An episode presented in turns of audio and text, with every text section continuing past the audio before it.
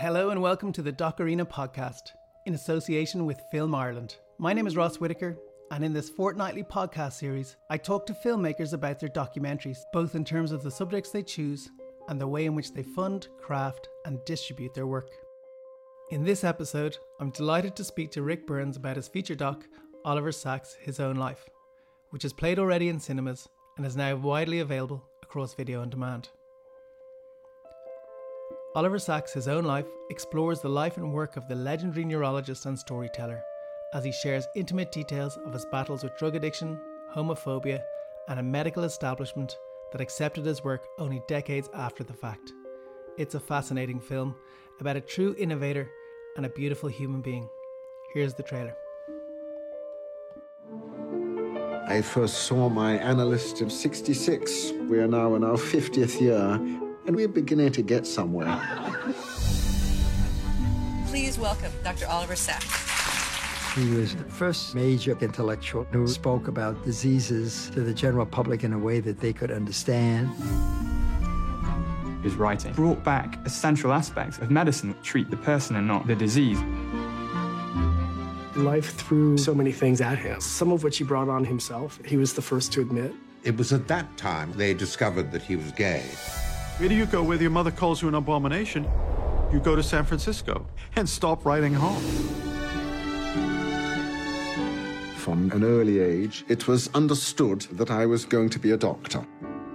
My brother Michael was diagnosed as schizophrenic. I became terrified for him. Michael was one of the reasons Oliver did what he did. Much of my life has been spent trying to imagine what it's like to be another human being. His great gift was storytelling about the human condition in a medical context, emphasizing the fact that they saw the world in different ways.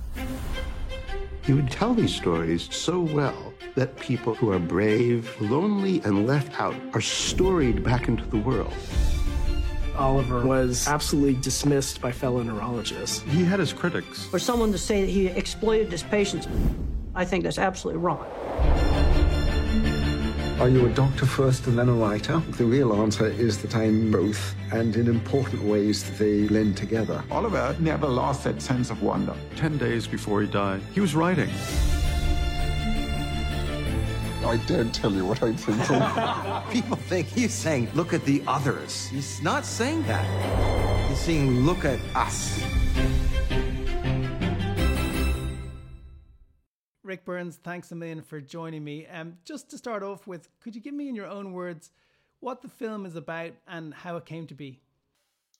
Right. I mean, the, um, in early 2015, um, Oliver Sacks' remarkable colleague Kate Edgars, who I met once, was originally a, a book editor and had come to Oliver in the 1980s to salvage a manuscript which he was floundering in and stayed for the rest of his life. And Oliver became Kate Edgars' career. And Kate called and said, I have bad news. Oliver, my, I had never met, um, has a uh, mortal illness and probably just six months to live. And would you guys come in and start filming him? And so without, you know, any more ado than that, we were within weeks in Oliver Sacks' flat in Greenwich Village um, on February 9th, a Monday, 2015, um, and started filming. First, first interview lasted five days, Monday through Friday that week, where, you know, I, I'd met him briefly the week before to kind of like prep and plan a little bit, but, um, you know, he was essentially indefatigable, though dying of cancer.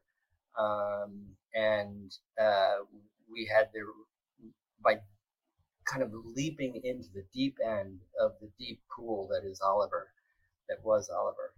Um, it was the best way to do it. Um, and what emerged from that first filming, um, those 60 hours, and then more filming we were able to do in April of 2015 and June of 2015, at which point Oliver kind of retreated into a closely, his close, you know, the family he had made for himself and did indeed die on August 30th, 2015. What emerged from that was, you know, what had been was a remarkable experience. Um, where Oliver had only in the last few years of his life decided to come to terms publicly with the things that had been most difficult for him um, his sexuality, which was carefully guarded. He was a closeted gay man for most of his life. Um, his struggles with family, um, with any figure of authority he ever came into contact with. He was fired from every job he ever had. Um, and his attempt to, you know, what somebody else said in a different circumstance, Eugene O'Neill's life, the kind of seeking flight that Oliver was engaged in, both running from himself and trying to find himself, which was a lifelong undertaking.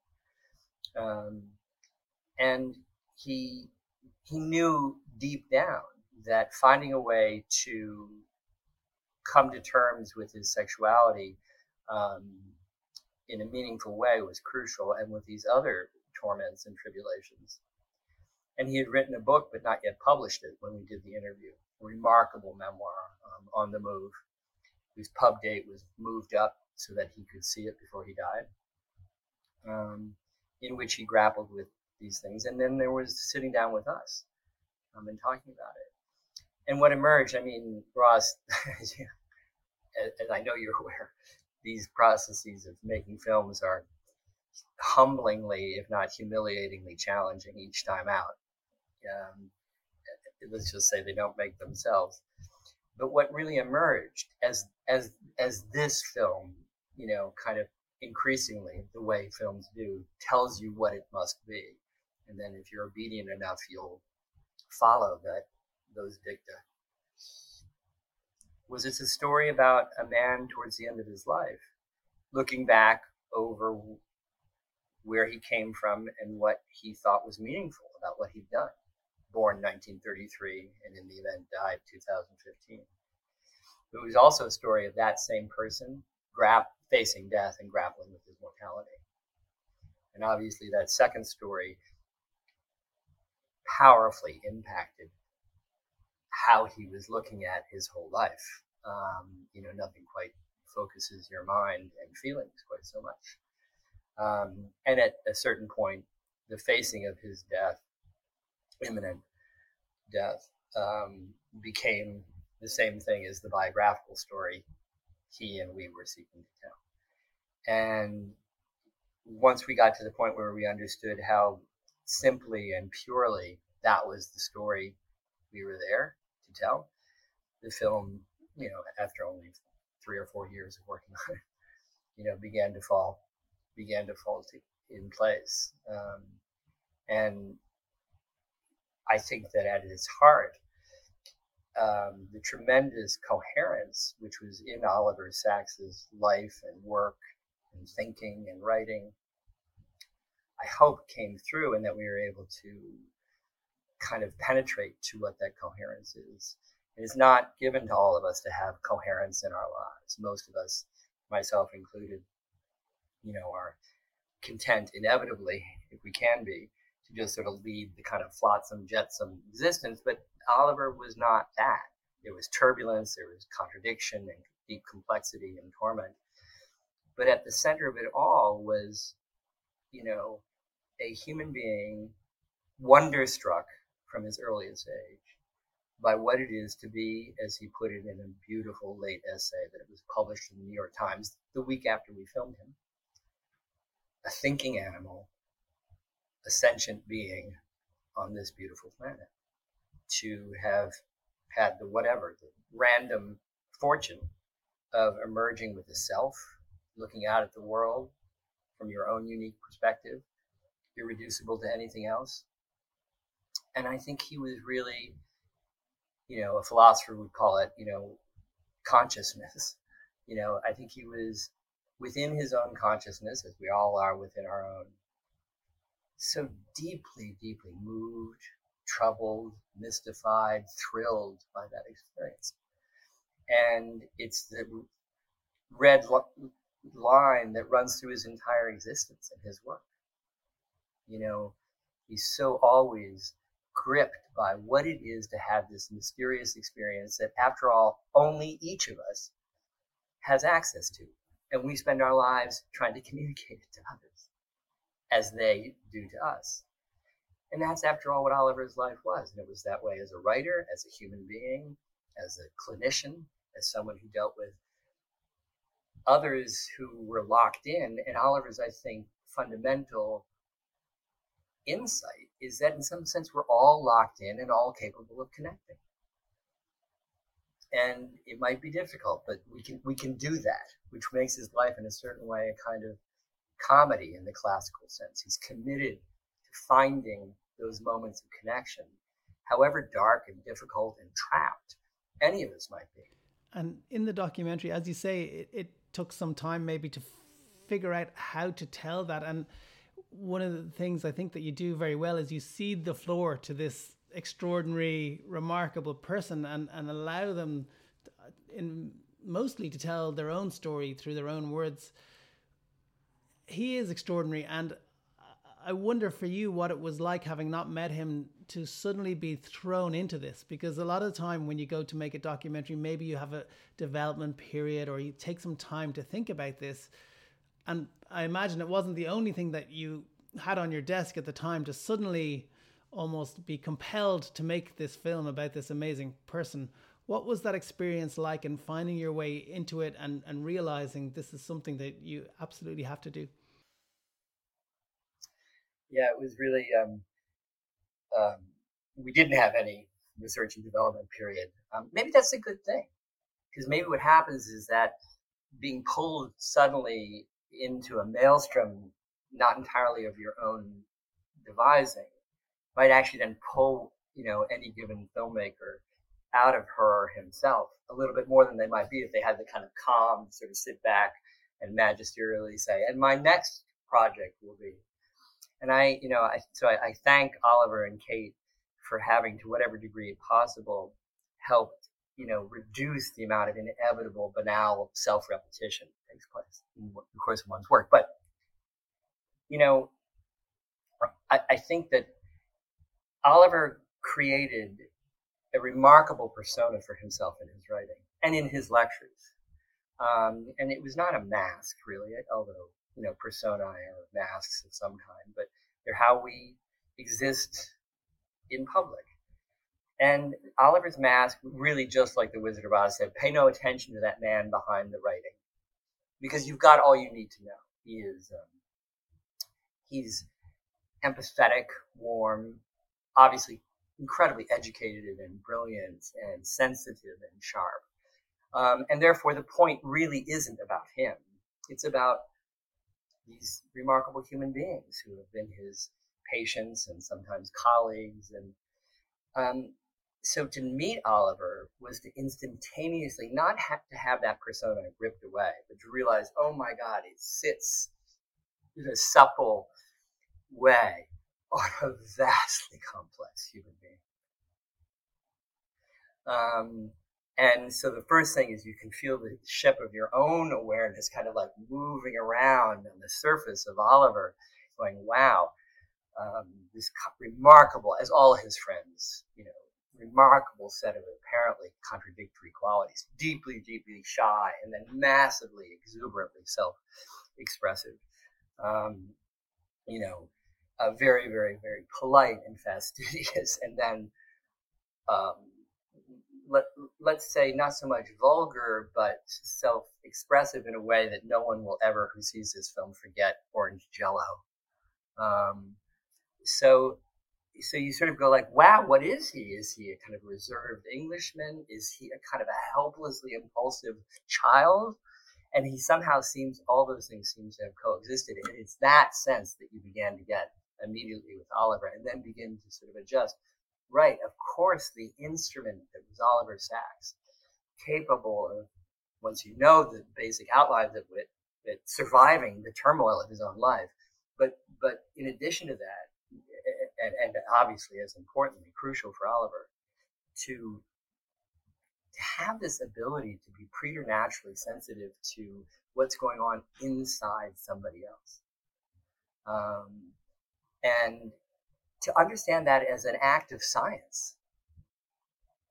That, you know, coming up as he did at a time when it was all about, you know, controlled experiments and what you could observe and what you could measure, um, very difficult to control, observe, and measure consciousness, what it what it feels like to be another human being.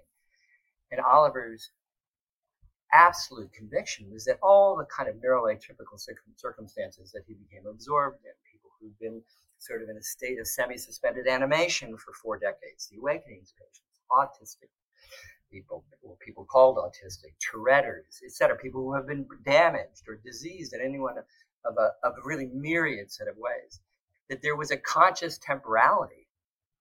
There was a kind of a tonality of being associated with that. And that that tonality was data. You could not understand. It wasn't merely like, where's the lesion? Or what's the chemical imbalance?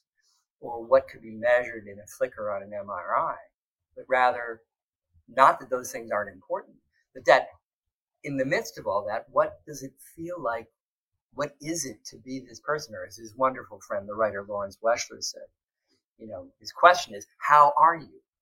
How do you be? And it took this neuroscientific community a long time to agree with Oliver that what he was talking about was either science or that the insights which he gathered painstakingly, wrote up first as medical reports and then as books, were a crucial form of data. So it wasn't until the end of the 20th century, long after he had, by the 1980s, begun to create the Oliver Sacks you and I know, that people within the neurological community, not just you know any people, Francis Crick, who having with James Watson discovered the you know uh, you know the double helical structure of DNA, went on to go what are the neural correlates of consciousness and spend the rest of his Crick's life trying to answer that question. When Francis Crick and his younger colleague Christoph Koch, who became a good friend of Oliver's, interviewed in the film, found Oliver, looked at his work, including his earliest book, Migraines. Nobody reads Migraine. Um, were so struck that things that they had reached kind of a provisional theoretical sense of with respect to how consciousness is constructed in the brain and not just of human beings could see data in Oliver's book on migraines. Oh, right. You know, motion, time, the flow of duration is not you know, given. It's constructed in the brain, in the nervous system, by, as Crick and Koch thought, discrete frames or percepts, which then are scanned for the differences among them, which differences become interpreted as motion, duration, time. Well, Oliver was already in migraine, seeing how people in some migraine conditions were having what he called cinematic vision, that they saw things, but they were in discrete frames. So in that, you know, that pathological circumstance, Oliver was sensing what it was to be someone having a certain kind of migraine experience, entirely tallying with the theoretical insights of the greatest scientists of the last part of the 20th century and the beginning of the 21st century. Crick, Koch, Gerald Edelman, um, so that, you know, hence that red line that kind of runs through his work. It's always really about whether from the most kind of strictly scientific point of view or from just how does it feel? How do you how do you feel? And his wonder to be thrown into someone who had the 19th century natural historian's curiosity and to some degree the ability of a Darwin, you know, or, or maybe later a Freud, exploring the world of what it means to be a sentient being, a thinking animal. Wow, what a what a life, you know, what a life's work, and to see how closely related that work was to the deepest you know, kind of impulses he had, experiences that he had had, dark and bright, and to see his commitment as a person to finding the accommodation with yourself and other people that allow you to find strength and move on and move forward. So though, though he was dealing with people, including in some sense himself, who could be thought of it as woefully challenged. He was so struck by the creative capacity of these mechanisms, which are us, to evolve, negotiate difficulties, find new solutions. So that, as some of his patients said, Lowell Handler, um, who is a Touretteer, has Tourette's, wonderful photographer and longtime friend now of Oliver's. You know, Oliver showed him how he wasn't less than normal, he was more than normal. Um, that people who are deaf and mute aren't using an enormous amount of their brains, other which would otherwise be given over to sound uh, auditory interpretation. Man, is that working, you know, in all sorts of ways, and so that the expressiveness which we see in anyone who does sign language um, is an expressiveness which is akin to language. It is a language, but man, it's using all sorts of things in a completely different way that we we language speakers, we we tonguers we don't we don't even begin to think what that's going on with that. And so that there are whole continents of neural possibility which can open up um, under even what seem to be what are grievously difficult circumstances. I think in the end, he didn't feel, he knew obviously there are differences between someone who is struggling with some very, very difficult neurological condition but I think he felt in some sense we're all struggling with a very, very difficult neurological condition.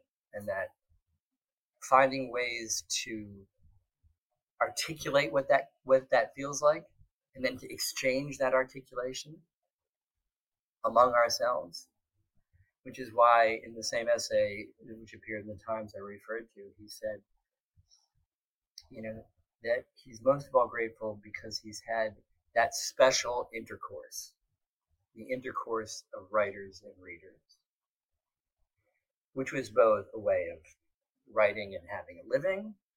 It was also a form of therapy, as again Lawrence Weschler put it, or as his friend Robert Krulwich, the journalist, put it, as his friend Lawrence Weschler put it, and Robert Krulwich put it. He was storying people back into the world and that narrative, as Ren said, was a form of therapy, a way of kind of provisionally arriving at a self understanding which could be a form of connection. Um, and so, it, was he a popularizer, you know, of complex and maybe even arcane medical circumstances? Eh, I guess. But I think that more importantly, his the fruits of that intercourse, which was initially between a doctor and a patient, and then became between a writer and a reader, was a way of storing our all of ourselves back into the world, and a form of therapy, a form of accommodation. You know, and accommodation is such a great word. You know, it's a way of you know, kind of living within um, and Oliver was committed to living with him, which is why I think at the end, you know, Ren Weschler also said, you know, Oliver gave a master class in dying. He knew the way certainly scientists know, um, realists of all kind know that, you know, this was it was over. He also knew that that special sentience, which had had a beginning, was going to end. That you weren't going to get the one without the other. And he had no, it's not that he had no anxiety about dying. He saw absolutely that there was no other choice. And that no, no dream of some other way it was going to work. And so he really wanted to confront his mortality directly and positively and gracefully, and he did. And so I think his last gift, you know, out of this remarkable 82 year career was to create a record of his final, you know, weeks and months.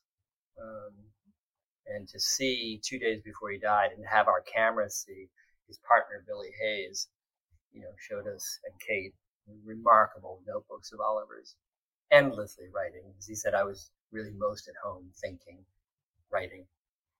Um, and at a certain point, two days before he died, the pen ran out of steam. It was a spidery line for a number of days before that, and then became, you know. So then to see at that moment where like that's that was it, you know, halfway down the right hand page of this red lined notebook. I found that just remarkably moving to see the clarity and coherence he'd arrived at for himself. And you know, his friends knew him, loved him, could be deeply exasperated by him. He was absorbed and cantankerous and you know, helplessly Oliver Sacks. Um, but boy, they all said he became so purely, serenely Oliver. Not a different person, but more of whom he had always been in such a lovely and focused way. Um, and that too, I think everyone knew.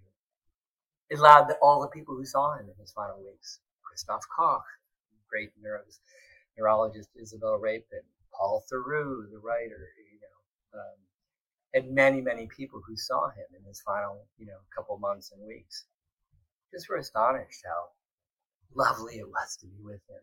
How, you know, Paul Theroux described, you know, and what are you writing about, Oliver? This is 10 days before he died. I'm writing about creativity. You know, that's who who would not take enormous courage and sustenance from complicated kid from North London, you know, family of Orthodox Jews. I, I love the fact that he was an atheist English Orthodox Jewish homosexual, which meant that you know he was going to basically it was inevitable he was going to live his life out in New York City, um, and uh, without ever getting citizenship. But he was a citizen of this kind of place, which is New York. Um, in any case, can I ask you then? And I think you're in New York too. Obviously, he wasn't too far away. You, in making this film, had a kind of ticking clock in that you knew that you know he was going to pass probably within six months or a year that you may have a limited number of opportunities to spend time with him that can sometimes happen either known or unknown but it presumably creates a certain type of pressure or a certain type of questioning of yourself to wonder what is it I actually want to focus on in the little time I get with this person. How did you think about that and, and address that? You know, it was a project that was so that began with an immediate affirmation. Yes, we'll do this, Kate. Edgar, we'll come in, and you know the circumstances were, you know, for me, unique in the course of making a film. For me, um, where you know you're dealing with someone at, at, at the major crossroads of their life. So a sense of deep, deep responsibility. Um, meant that, you know, sure, no research or development, but you know what? We're there. Our commitment, our responsibility is to get this right, how, whatever that means.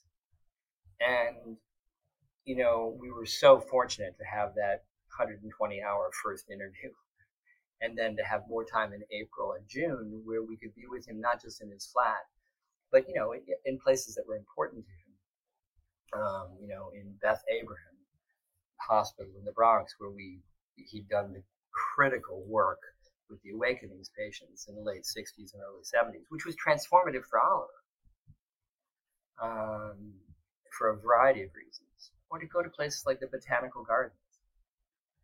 In certain ways, to be able to go with him and see a patient in um, extraordinary residential um, hospice kind of place in the in Queens, Little Sisters, where he saw Peter Caporelli, who's all but paralyzed, and to watch Oliver with a patient who was okay that we were filming him from Mr. Caporelli's point of view. It's just incredible. He saw this kind of like the way he touched him, the way he talked with him, his interaction with him. You saw this kind of the antenna that was Oliver kind of taking in all this information tenderly. So they also had a kind of a interpersonal beauty to it, but could see that he was also feeling what the texture of you know muscle and you know tonality were, and so that every when he was with his patients, as when he was writing, he was most purely open and kind of pulling in information and remarkably objective, remarkably unsentimental, filled filled with feeling, but not um, not being nostalgic or grieving, but rather just feeling and using one's feeling instrument as a way of understanding and communicating. So if we hadn't had those 90 some hours, we wouldn't have had the data to make our film. Um, you know, we supplemented it with some 25 interviews with people close to Oliver, you know, in the year and a half after he died. But I think that Oliver, for whatever reasons, and Kate and Billy, Bill Hayes, trusted us. I mean, they understood that we were going to have, you know, you know, editorial control.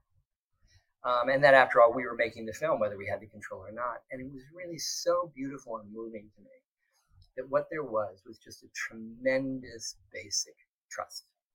And I mean, we had a dialogue with Bill and Kate and many people during and long after Oliver died.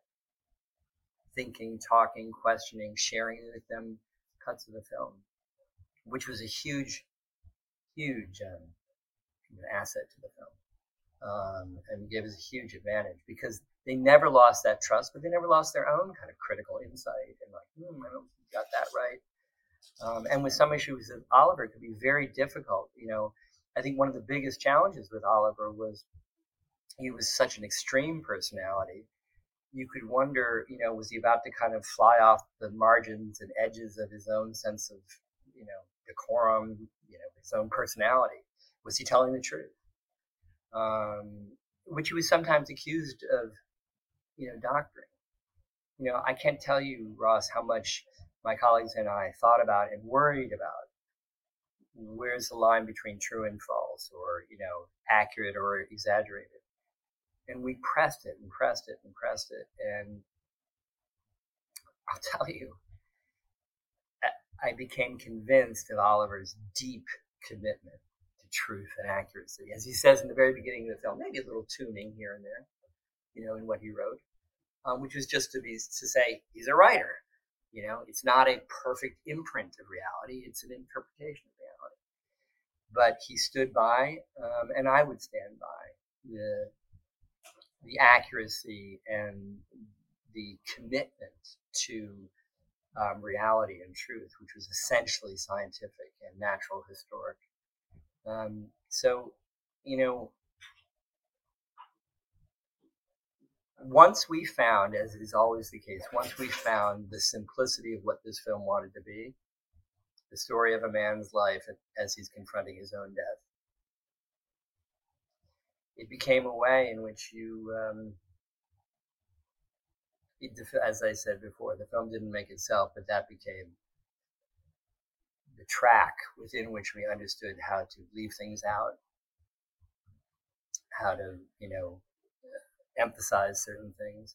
And for me, what I feel most grateful about in the film and, and, and most thrilled by is the way, the degree to which, whatever degree that is, it's a record of the interiority of the people who you see on camera so that the, the moments that mean most to me in the film are moments when Oliver's looking aside and looking down and thinking for a second, and you're watching somebody thinking and feeling, and then Bill says, "What are you thinking about, Oliver?"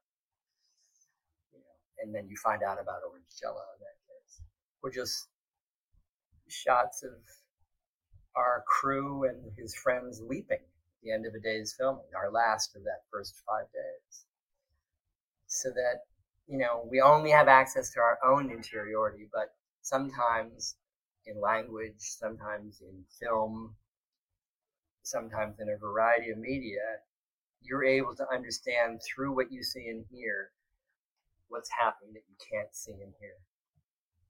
And that interiority of this cohort of people who are Oliver's self created family It was remarkable, both to be around, but also that they would let themselves be seen and be felt.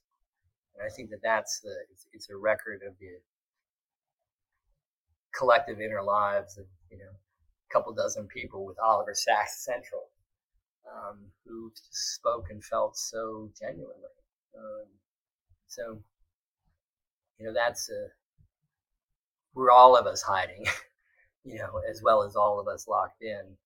And um, it was a remarkable experience to be with people who are willing to both understand and accept that as the given, but also to be themselves um, for what's, after all, a kind of created and for many of us self-conscious experience. You know, the camera's rolling and the sound man's moving around, and, you know, but they just basically waved that away. And when Oliver looked up from a passage of reading this essay announcing his mortality in the Times, published the week after we did the filming. And, you know, my cameraman, Buddy Squires, I've known him since 1982, is in tears behind the camera. Met Oliver five days ago. So there's just this kind of, what can you say, this kind of, to convene around our, one's common humanity with other people. Honestly, with some combination of restraint, but also being there. That's that's incredible. Um, so, you know, there's an incredible, long dead humorist for the New Yorker, S.J. Perelman, who famously said of himself, writing in the third person about himself, they broke the mold before they made him. You know, no question, Oliver's Oliver's in that that camp um, and and thank God because what came out of that beautiful fractured mold was something that was really groundbreaking and is permanently there. His colleague, neuroscientist Christoph Koch said, you know, Oliver's writing will be around a thousand years from now because we don't have any other record of what it was to feel and be in these remarkable range of neuroatypical ways. That that data is a part of the permanent human record. Um, you know, like Pliny was Koch's example, you know, or Thucydides, you know, who was all but in the war. You know, so Oliver was in the war and he left a record that's meaningful that people will be looking at for a very, very long time, as well as just enjoy, you know. These are great. You know, like Freud's essays, you know, this case or that case. You know, these are really remarkable. And to the people who criticized Oliver, you know, um, the disabilities activist Tom Shakespeare famously wrote of Oliver. Um, he's the man who mistook his patients for a literary career. You know, rhyming off Oliver's book, The Man Who Mistook His Wife for a Hat. It's hard to find a patient of Oliver's. It's actually impossible who shares that conviction. He was Temple Grandin, you know, incredible animal behaviorist and autistic, and famously so, an enormous amount of work. Just said it really kind of blew my mind how well Oliver understood me. And you can see as he's pulling his beard affectionately like he's her own little goat, you know, comfort and pleasure she took in the friendship they evolved. That was pretty much business as usual between Oliver Sacks and his patients. Did he make a literary career out of it? Yeah, and thank God.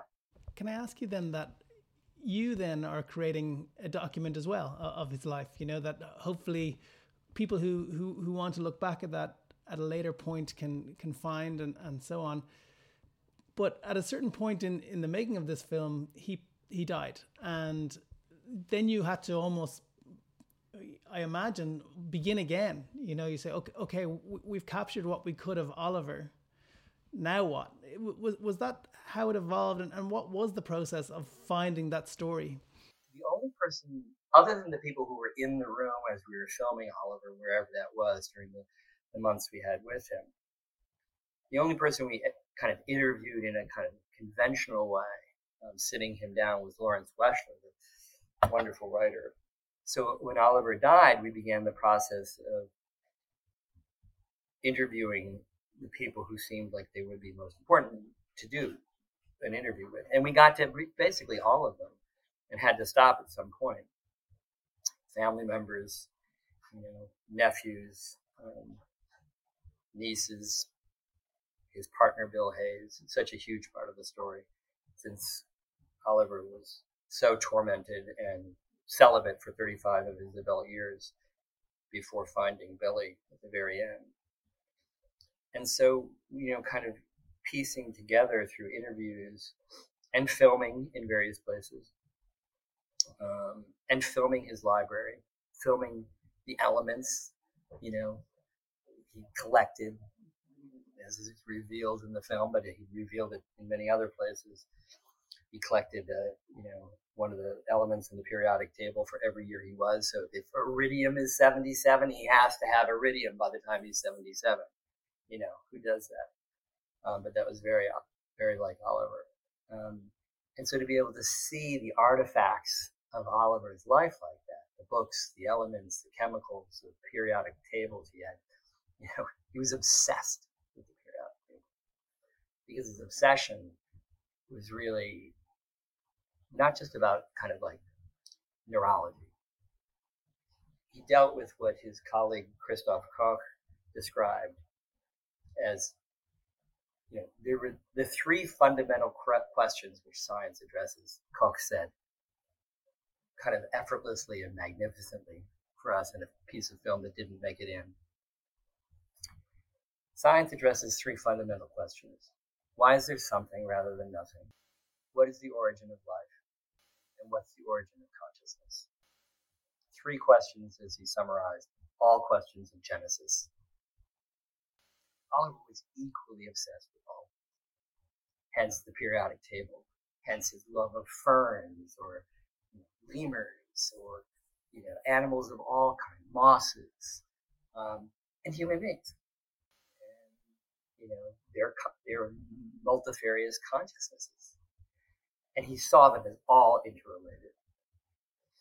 And so, what we discovered in interviewing people was that you know you were going to find the natural scientists and the physicists and the neurologists and the biologists and the botanists and the patients and the family members because those were all and the friends and the writers because those were all part of the web that Oliver was and in some sense the beauty of that inextricable interconnection among those attempts to answer those three fundamental questions um, characterized in a sense Oliver's life. So sure, we knew him as the writer about neuroatypical conditions, also a doctor. But, you know, the, kind of warp and woof underneath it all, or running through it all, had just this, such a beautiful texture, which was not imposed on his life, but emerged from his always evolving understanding of the world and his attempts to grapple with those three questions. Um, and I think we got to the point where we kind of understood intuitively what I'm babbling about now, and then understood that our task, in some sense, was to create a story too, as you so rightly said. Um, and so, you know, we, not that Oliver Sacks needed to be storied back into the world, but this account of who he was up to and past his death on August 30th, 2015, um, was going to be something that that was in a sense our responsibility. It also kind of reiterates the amount of material that you had. I mean, 90 hours of interviews, tw- you know, 90 hours of interviews with him alone, or footage, 25 other interviews, all of these books, incredible number of photos in the documentary, and also footage. You know, he, he filmed so much of his work. And, uh, you know, it's not unusual for a documentary to take four years to make, and it's definitely not unusual when you have that level of material. But also, I suppose that after that initial period, you had to kind of come up with a way of thinking, you know, how are we going to get this out into the world? Who, who and, and, you know, the credits of this documentary, some of the exec producers, they're a who's who of, of documentary filmmaking of today, you know. So it, it was interesting to think of it on one level as this kind of experience that you had within a, several months where you and your crew spent time with him. And then beyond that, making it into this film that would go out into the world what what was going on there in terms of deciding who to connect with to to bring this film out and and make sure that it meets the biggest audience possible? God, you know, I'm so glad you asked that. I was just kind of rattling on, and this is so crucial. Um, you know, there I was in, uh, the people who made this film. You know, Geraldine Dreyfous, Julie Goldman, Chris Clements, Rocky Collins. You know, to just name a few you know, people from, you know, Julie and Chris, you know, some of the best independent documentary filmmakers, Rocky Collins, you know, um, uh, Geraldine Dreyfous, who's kind of legendary in the independent documentary film community in this country. It sits right in the middle of it. And you know what? Geraldine and Julie said to me early on, she said, you know, Ric, this is an opportunity to really make something different. You know, by which, you know, I didn't you know, bristle much at the thought that well, what they're saying is like, you know, don't do the same old thing. But they were right. You know, this was an opportunity. But you know what, Ross? Sure enough, you know, you saddle up the old horse and he begins to head out to the same pastures. And so a lot of the process of making this film was the struggle with Julie and Chris and Geraldine and Rocky and, and really another whole tier of people from you know, the Howard Hughes Medical Institute and, you know, the Simons Foundation and Wellcome Trust and many, many other people, which I really have to thank enormously. Wellcome Trust in, in England, um, you know, Lucy McDowell, just, they were really early supporters and extraordinarily keen viewers of early versions of the script. And to have that kind of team of people you know, and I pissed and moaned, you know, uh, when people would say, no, you know, that's not the way to begin it. And whose fucking film is it? And, you know, so all those kind of normal, you know, two year old ways in which filmmakers so frequently feel and behave. But the fact was, is that the film as it's completed came out of the friction of these strong minded people among us all who were saying, you know what? Sorry, pal. You know, you don't know it, but you kind of either went off the rails or took a shortcut or have done something. I know you love it, but it's just not worth it. It's redundant. And in the, you know, routinely ferocious scrimmage that goes on when you're lucky enough to have incredibly talented people with you, you know, my wonderful longtime editors, genius in her own right, Li Shin Yu, YU, you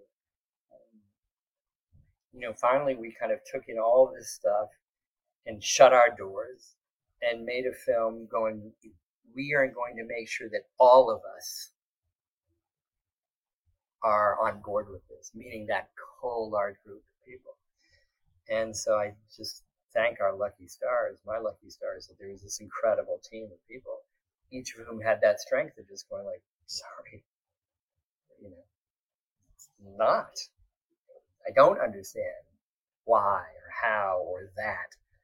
And uh, so it was really, you know, there is a big crew of executive producers. Um, and the best executive producers kick your tires and send you back to the shop.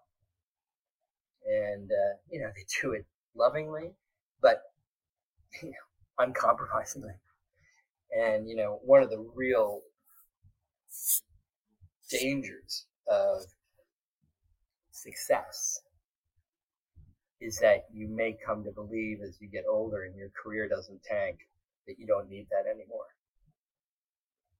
Well, I'm here to say you need it all the time. You know, always. And it has, there has to be that, you know, sharp edge of the real, you know, as Kate Edgar described her relationship to Oliver, which he saw, understood immediately, very much was an echo of his mother's relationship with him. loving, critical, objective, not condemning, you know, but always, you know, holding on to the handrails of reality. You know, that's, I would honestly say that if the film has any quality, it comes from comes from that the process I've just tried to describe. You know, and uh, each filmmaking process is a little bit the same and, and a lot different from every other one. But boy, you want to have that. You want to have the people who are kicking your tires and sending you back to the shop. Um, so, really grateful for that. As a final question, then, Ric, you've been at this for a while. I've seen some of your films in the past, and and and you know, there's few documentary filmmakers that you wouldn't compare to in in terms of the quality of your career. What are the things that you feel that you've learned over those years that you could pass on maybe to an up and coming documentary maker or someone about to embark on their first film? Well, that films are chains of events going on inside people. Now, that chain depends on the light and sound that's happening out here. But in manipulating the light and sound, that's not the chain you're interested in. How people are feeling in relationship to that. And it's, you know, you can see what's up on the screen or hear what's coming out of the speakers. You can't, you don't have immediate access to how it, how that chain is making people feel.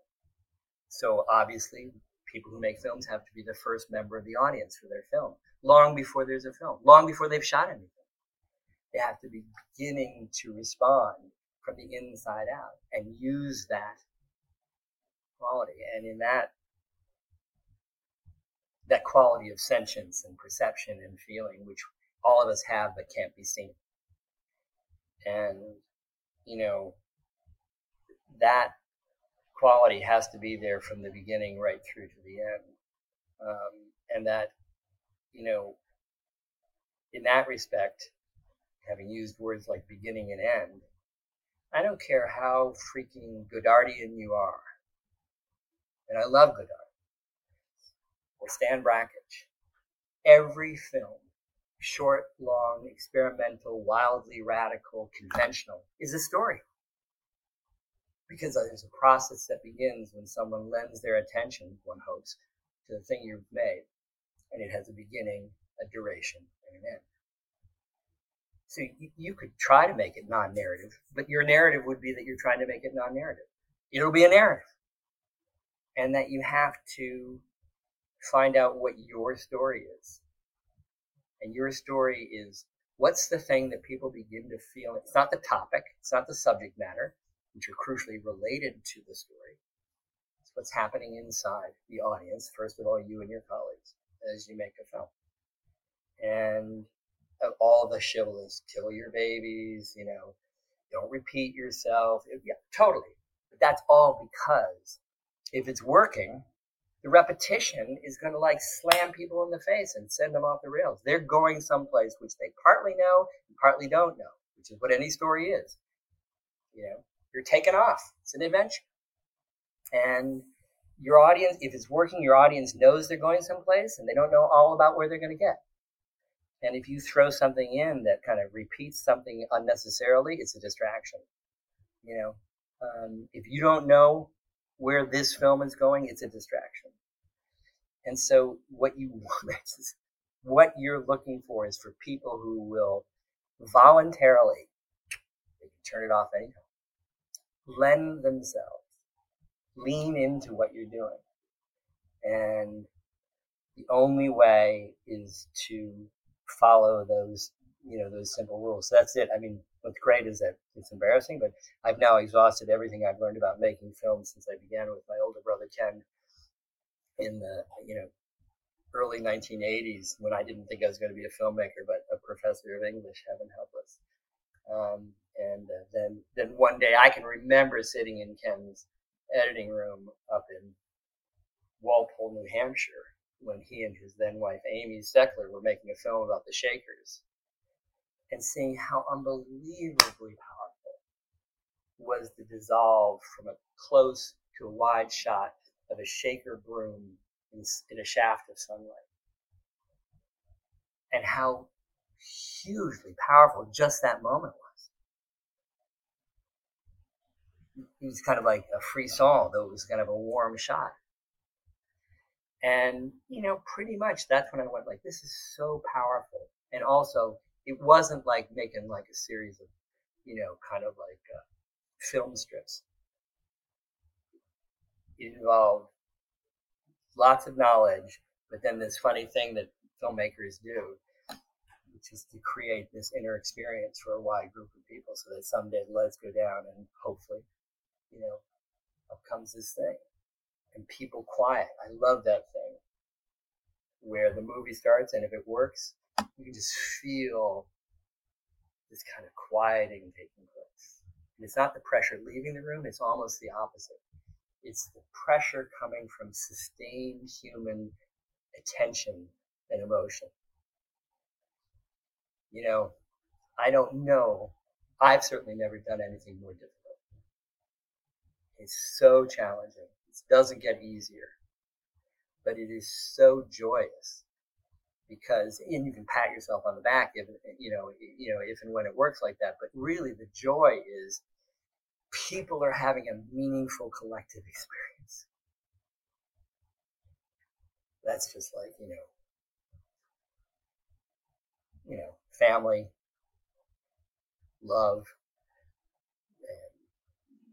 creating things and meaningful collective experiences. That's basically it. You know, so you know, that's and if you've got that bee in your bonnet, it is a fountain of youth. Because you may, you know, you may, you know, lose your hair or get wrinkles or whatever. But the joy of basically being continuously project after project engaged in this kind of stuff is like it's just it's continually rejuvenating. And you know there's a picture of oliver sacks in his kind of a kind of a white onesie. He must have been three. We use it in the film. With this bursting kind of guileless and totally open grin on his face, big gap in his teeth. You can see a picture of Oliver Sacks at 80. You know, the same gap, the same guileless, open smile. And, you know, we want to grow and mature and evolve, but we want to carry everything along with us. And, you know, I, I feel like, you know, following, you know, try to do any of this work, which involves creating an experience for somebody else. You know, any of us who have the opportunity to we're so freaking fortunate. Um, and man, do we have a responsibility to pour everything we have into it so that we are possibly repaying the gift of attention that another human being is giving with something which they would go, Oh, I'm glad I saw it. Ric Burns, look, it's a pleasure to speak to you. Thank you so much. I really loved the film and best of luck with it. And uh, I hope it works out really well. Thanks so much. It's been a real joy to speak with you. Thanks again to Ric Burns for taking part in the interview. Oliver Sacks' His Own Life is available on demand in all the usual places across the UK and Ireland. Thanks to Stephen Galvin of Film Ireland for supporting the podcast and to film composer Michael Fleming for kindly allowing me to steal his music. You can find more of it at michaelflemingmusic.com. And thanks to you for listening.